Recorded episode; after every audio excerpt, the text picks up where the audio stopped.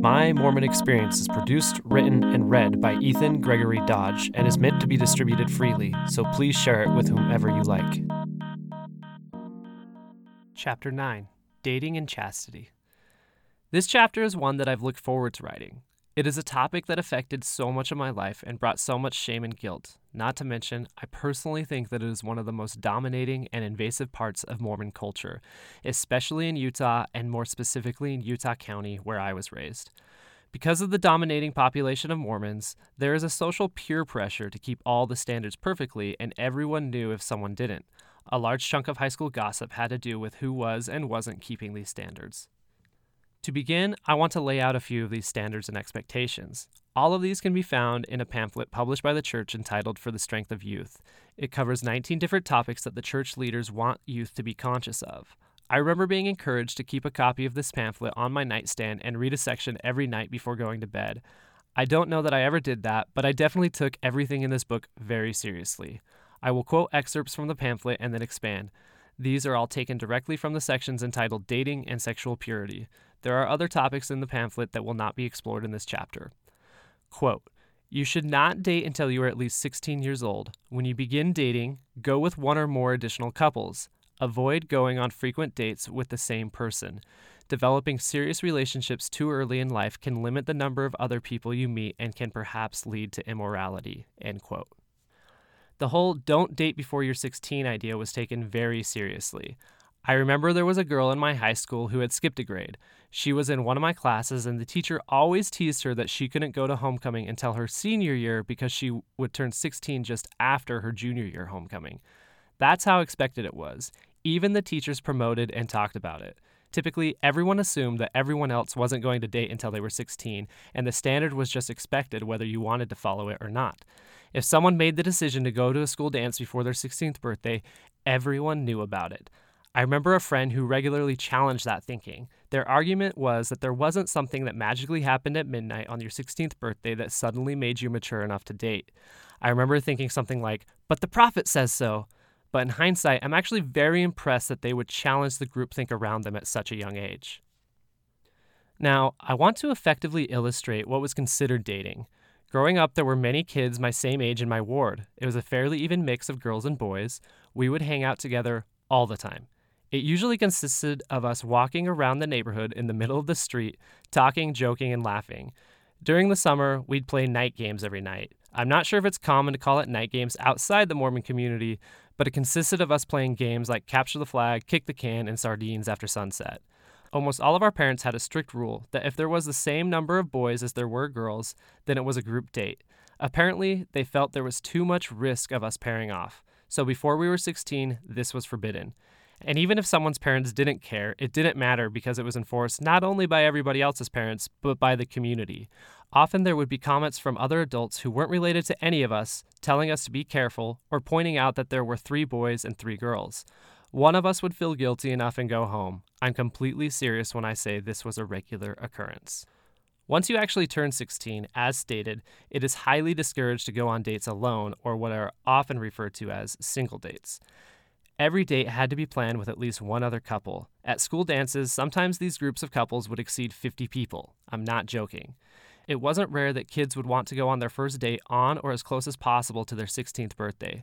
Because my birthday is in the summer, on my sweet sixteen, I was with my family on vacation in Nauvoo, Illinois, a city founded by the early Mormon pioneers before going to Utah.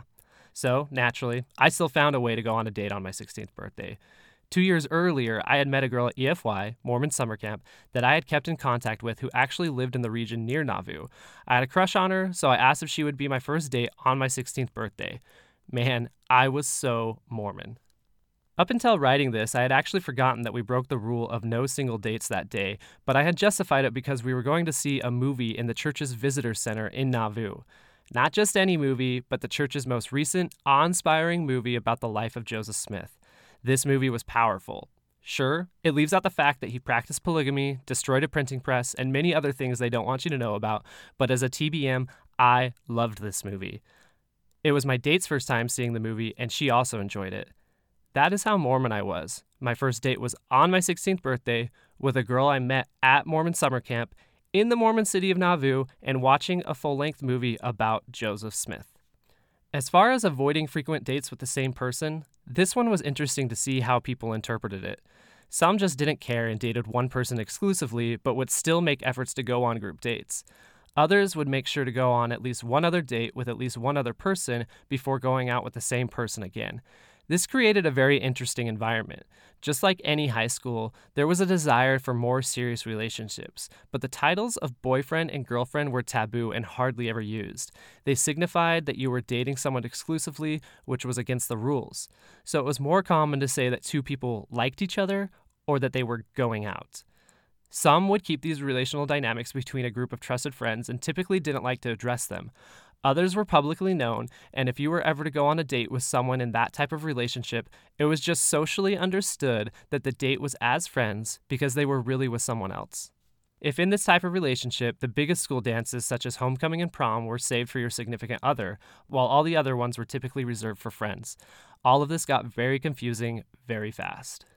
I myself consciously decided to go on dates frequently and never to date anyone exclusively. I never had a serious girlfriend until age twenty-one when I started dating the woman who is now my wife.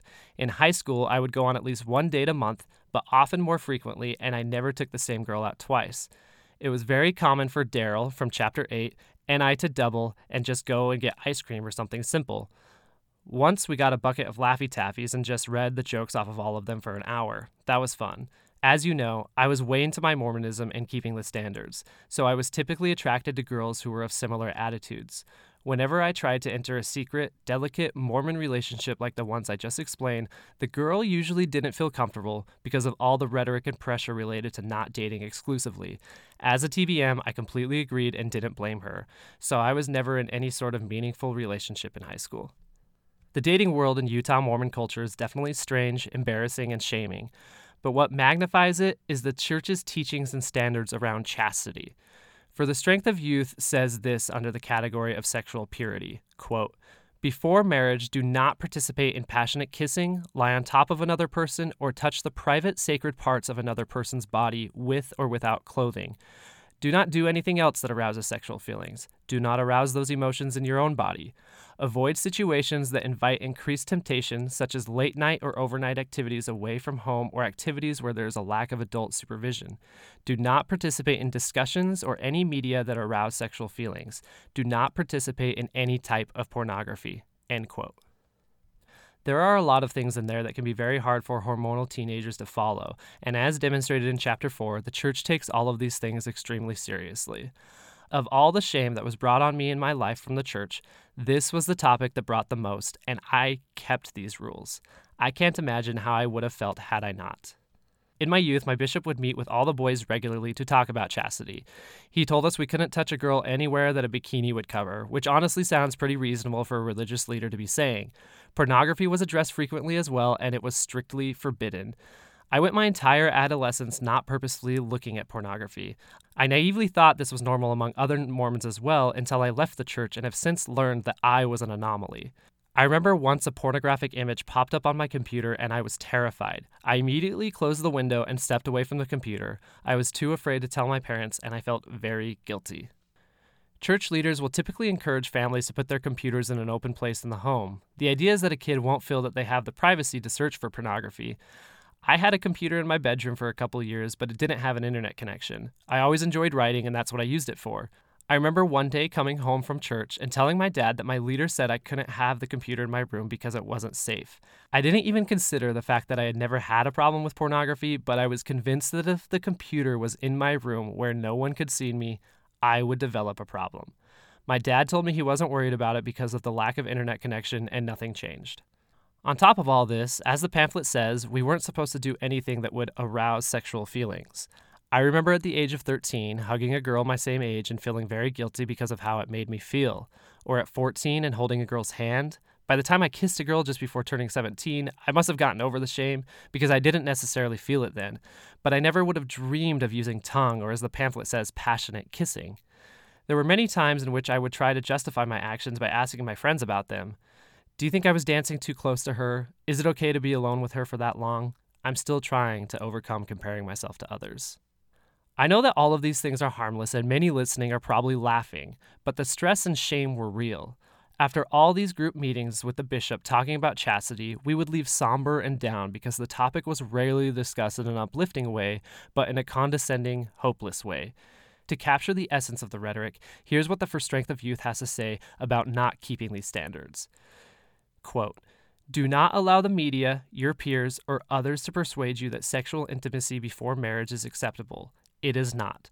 In God's sight, sexual sins are extremely serious. They defile the sacred power God has given us to create life." End quote.